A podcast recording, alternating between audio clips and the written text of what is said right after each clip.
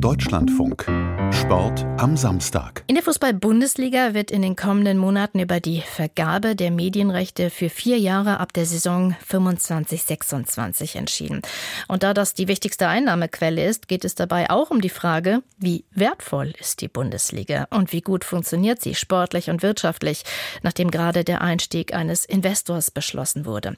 Jetzt in diesen Wochen wird der Grundstein gelegt für die Entwicklung der nächsten Jahre und das war auch ein großes Thema auf der Sport-Business-Messe Spobis in Hamburg in dieser Woche, bei der mein Kollege Matthias Friebe ganz genau zugehört hat. Für Hans-Joachim Watzke boomt die Bundesliga. Wir haben das Produkt einfach wieder verbessert, sagt der BVB-Boss und Aufsichtsratschef der Deutschen Fußballliga. Ich hasse das, wenn man im Fußball über Produkt spricht, aber manchmal lässt sich eben am besten dann so veranschaulichen. Und auf einem Sport-Business-Kongress wie dem Spobis in Hamburg spricht man sowieso gerne über Produkte.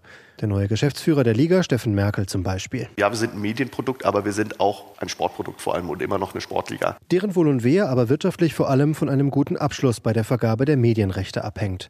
Seit wenigen Tagen ist die Ausschreibung öffentlich. Bis zum Mai soll klar sein, wer ab Sommer 2025 welche Rechte für Live-Übertragungen und Nachberichte bekommt. Klar ist in jedem Fall, das äußere Erscheinungsbild wird sich verändern. Nähe wird ein sehr, sehr großes Thema sein in unserer nächsten Rechteperiode. Eine ganz klare Forderung auch unserer Medienpartner. Erklärt Markus Beisiegel, Direktor für audiovisuelle Rechte bei der DFL.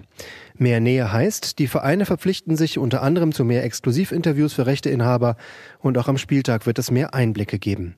Von Interviews bei der Ankunft der Busse am Stadion über mehr Kameras bei den Topspielen bis hin zu ganz neuen Formaten. Ist es aber zum Beispiel möglich, fragt Liga-Geschäftsführer Merkel. Wenn die Spieler in die Kabine kommen, in der ersten halben Minute oder ersten Minute, mal eine Kamera, die kann fest installiert sein, das kann Club-TV sein, mal mitlaufen zu lassen, um die ersten Emotionen einzufangen. Ja, auch das ermöglicht mehr Nähe. Kabinenansprachen der Trainer sind aber auf jeden Fall ausgeschlossen. Medienexperte Holger Enslin, der selbst bis vor einigen Jahren für Sky gearbeitet hat, ist sicher. Mit diesen Anpassungen werde die Liga attraktiver werden für die Sender. Es ist das wertvollste Sportprodukt in Deutschland und eins der wertvollsten in Europa und der Welt. Also ist ja auch immer noch ein Top 10, vielleicht sogar ein Top 5 Recht. Mehr Nähe heißt auch neue Pakete für kurze Clips in den sozialen Medien. Man will die junge Zielgruppe erreichen. Die große Frage ist, wie viel Geld am Ende genau für die Liga rausspringen wird. Rund 1,1 Milliarde Euro war es pro Saison in den letzten Jahren. Eine Steigerung halten eigentlich alle Experten, auch mit Blick auf die Vergaben in anderen Ländern in der letzten Zeit für kaum erreichbar.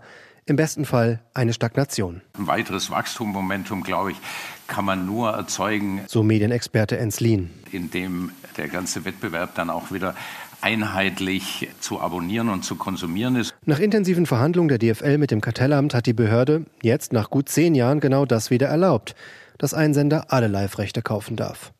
Das dürfte den Wettbewerb anheizen, auch wenn die Zahl der Interessenten überschaubar ist. Vor allem die aktuellen Rechteinhaber Sky und The Zone kommen in Frage. Eine Frage bleibt wann kommen eigentlich die US-Streamer? Kommen die und wenn ja, wann? Kommen die schon dieses Mal oder erst bei der nächsten Ausschreibung? Amazon, Apple und Netflix als Live-Sender der Liga, das gilt nach wie vor als unrealistisch. Verfolgen die Großkonzerne bisher andere Strategien im Sport als umfassende Live-Übertragungen. Fraglich auch, ob die Bundesliga-Highlights weiter in der ARD Sportschau zu sehen sein werden. Der Wegfall der Sportschau wäre immer noch der größte Wachstumstreiber. Ganz ohne Zweitverwertung im Free TV wird es nicht gehen. Die DFL würde aber gerne, um den Pay-Anbietern mehr Exklusivität zu ermöglichen, Spielberichte am Samstag erst ab 19.15 Uhr erlauben.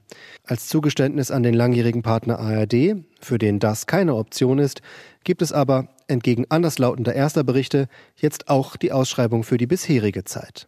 Experte Enslin sieht darin auch eine Abwägungsfrage. Was mute ich dem Fan zu und wo gehen die Fans dann noch mit? Diese Frage stellt sich seit Wochen noch mit Blick auf den geplanten Investoreneinstieg für die Liga. Immer wieder fliegen in vielen Stadien Tennisbälle und Schokotaler auf den Rasen aus Protest.